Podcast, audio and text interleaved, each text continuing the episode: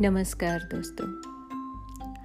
आज मैं पॉडकास्ट में जिस कवि को प्रस्तुत कर रही हूँ, आपको जानकर आश्चर्य होगा कि वे अंधे थे। और जो आज की हमारी कविताओं का नायक है, वो एक बहुत ही नटखट बालक है। जी हाँ आपने सही पहचाना। आज मैं सूरदास के कुछ पद और उनका अर्थ दोनों प्रस्तुत करने वाली हूँ। मेरे कुछ दोस्तों ने मुझे सलाह दी कि मैं जिस कवि को प्रस्तुत कर रही हूँ, उनके बारे में कुछ जानकारी भी मुझे देनी चाहिए। लीजिए थोड़ा सा परिचय सूरदास जी के बारे में। हिंदी साहित्य के भक्तिकालीन महाकवि सूरदास का जन्म रुनकता नामक ग्राम में 1478 ईस्वी में, पंडित रामदास जी के घर हुआ था। पंडित रामदास सारस्वत ब्राह्मण थे। कुछ विद्वान सिही नामक स्थान को सूरदास का जन्म स्थल मानते हैं। सूरदास जी जन्म से अंधे थे या नहीं, इस संबंध में भी विद्वानों में मतभेद है। विद्वानों का कहना है कि बाल मनोवृत्तियों और चेष्टाओं का जैसा सूक्ष्म वर्णन सूरदास जी ने किया है, वैसा वर्णन कोई जन्मांध व्यक्ति तो कर ही नहीं सकता। इसलिए ऐसा प्रतीत होता है कि वे संभवतः बाद में अंधे हुए होंगे। वे हिंदी भक्त कवियों में शिरोमणि माने जाते हैं। उनकी मुख्य रचनाएँ तीन हैं। सुरसागर सुर सारावली और साहित्य लहरी। सूरदास जी ने अपने पदों में ब्रज भाषा का प्रयोग किया है, तथा इनके सभी पद गीतात्मक हैं, जिस कारण इनमें माधुर्य गुण की प्रधानता है। सूरदास जी हिंदी साहित्य के महान काव्यात्मक प्रतिभा संपन्न कवि थे। इन्होंने श्री कृष्ण की बाल लीलाओं और प्रेम लीलाओं का जो मनोरम चित्रण किया है, वह साहित्य में अद्वितीय है। हिंदी साहित्य में वात्सल्य वर्णन का एकमात्र कवि सूरदास जी को ही माना जाता है। प्रस्तुत है इनका एक प्रसिद्ध पद। मैया, कबहू बढ़ेगी चोटी, किति बेर मोहे दूध पियत भय यह अजहू है छोटी। तू जो कहती बल्कि बेनी जो है है लांबी मोटी। काड़त घोहत नवावत जय है, नागिन सी भुई लोटी। काचो दूध पियावती पची पची देती न माखन रोटी। सूरदास त्रिभुवन मन मोहन हरि हलधर की जोटी। इसमें हमारे नायक कन्हैया की शिकायत है कि उनके बाल बड़े नहीं हो रहे हैं। वे कहते हैं, मैया कबहू बढ़ेगी चोटी? माँ, मेरे बाल कब बड़े होंगे? मेरी चोटी कब बड़ी होगी?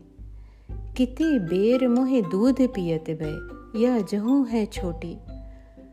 तुम तो कहती हो कि दूध पीने से मेरे बाल बड़े हो जाएँगे। कितने दिन हो गए मुझे दूध पीते पीते ये तो आज भी छोटी ही है।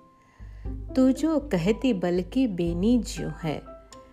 तू जो कहती है ना, जैसे दूध पीने से बलराम भैया जितने बाल हो जाएँगे, उनके जैसी लंबी और मोटी चोटी मेरी हो जाएगी। काढ़त गोहत नवावत, बाल काटते समय, चोटी बनाते समय, नहाते समय,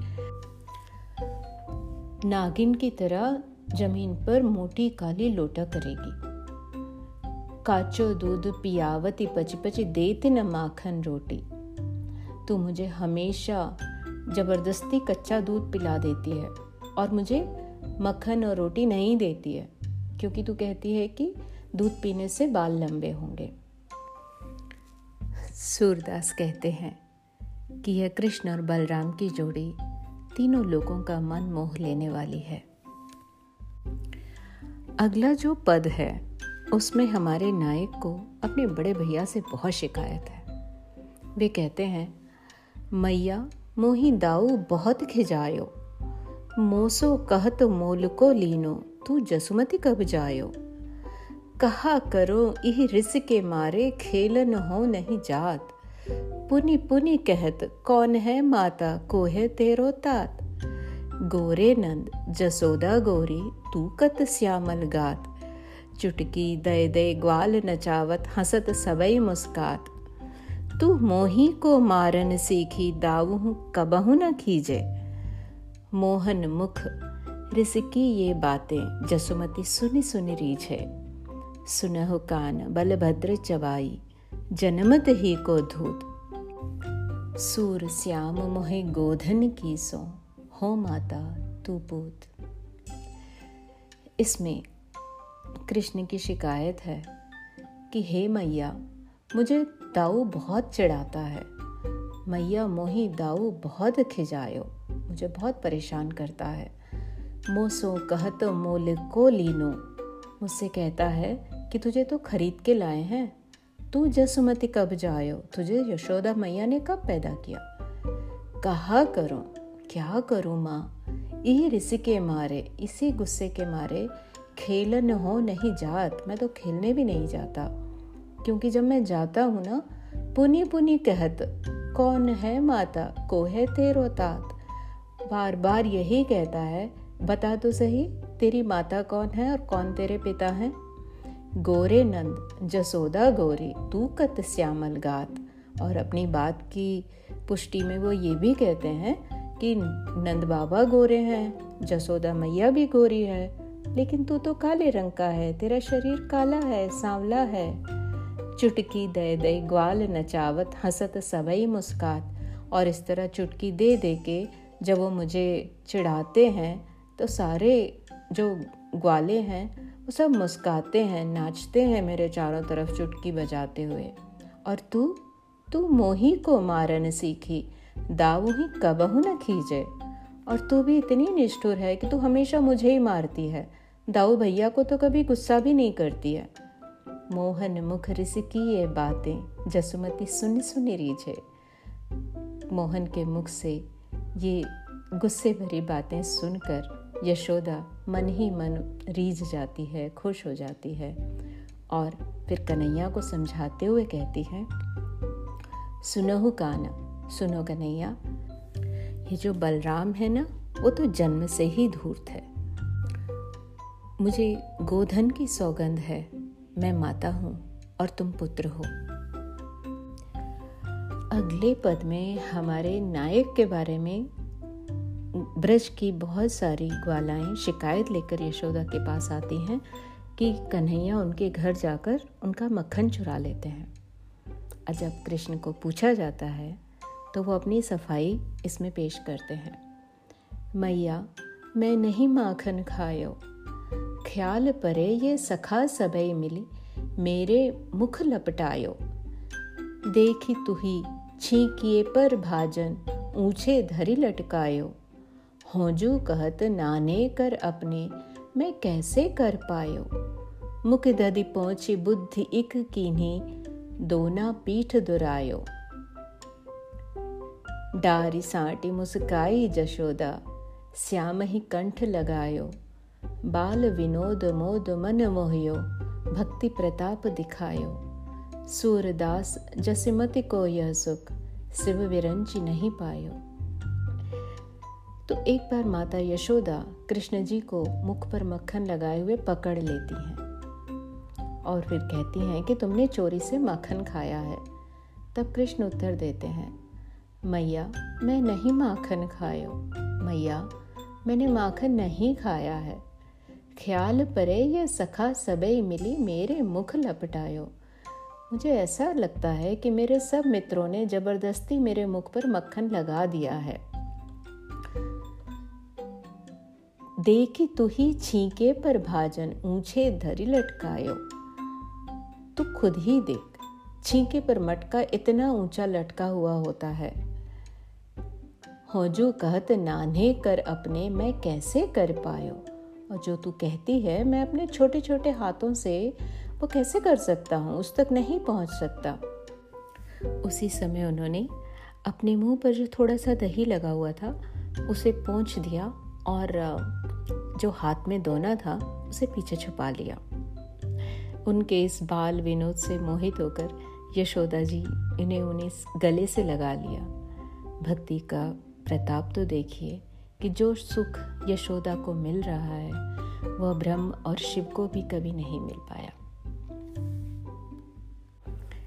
प्रस्तुत है आज की आखिरी प्रस्तुति। इसमें हमारे जो नायक हैं, वो इस बात का धोस जमाना चाहते हैं कि उनके पिता नंद बाबा बहुत बड़े गोधन के स्वामी हैं। और इसके लिए वो खेल में अपने दोस्तों के साथ कुछ भी कर सकते हैं। पर ऐसे थोड़ी होता है। उनके दोस्त भी इनकी इस बात को मानते नहीं हैं। और भी कहते हैं, खेलत में को काको गुसैया। हरिहारे जीते श्रीदामा। बरबस ही कत करत रसैया। जाति पाति हमते बढ़ना ही नाही बसत तुम्हारी छैया। अति अधिकार जनावत याते। जाते अधिक तुम्हारे गैया। रुहटी खरे तासों को खेले। रहे बैठी जहाँ तह सब गैया सूरदास प्रभु खेलियो ही चाहत, दाऊ दिए करी नंद दहैया। खेलत में को काको गुसैया। दोस्त कहते हैं कि, हे कन्हैया, खेलने में कोई किसी का स्वामी नहीं होता, कोई किसी से बड़ा नहीं होता। हरि हारे जीते श्रीदामा खेल खेल में तुम हार गए और श्रीदामा जीत गया तो तुम झूठ का झगड़ा क्यों करते हो? जाति पाति हमते बड़ना ही तुम जाति पाति में भी हमसे बड़े नहीं हो। ना ही बसत तुम्हारी छैया ना ही ऐसा है कि हम तुम्हारे आश्रय में रहते हैं, हम अपने घर में रहते हैं, तुम्हारे घर में नहीं रहते हैं। अति अधिकार जनावत याद तुम तो कुछ ज़्यादा ही धौस जमाते हो हम लोगों के ऊपर। क्या इसका कारण ये है? जाते अधिक तुम्हारे गैया कि तुम्हारे पास कुछ ज़्यादा गायें हैं, इसलिए तुम हम पर ज़्यादा अधिकार जमाते हो। रोहटी खरे, तासों को खेले। अरे नहीं नहीं, तुम तो बहुत रूठने रूठाने का काम करते हो। तुम्हारे साथ कौन खेलेगा? हम नहीं खेलते। रहे बैठ जहाँ तहाँ सब गैया, यह कहकर सारे साथी खेल छोड़कर जहाँ के तहाँ बैठ जाते हैं।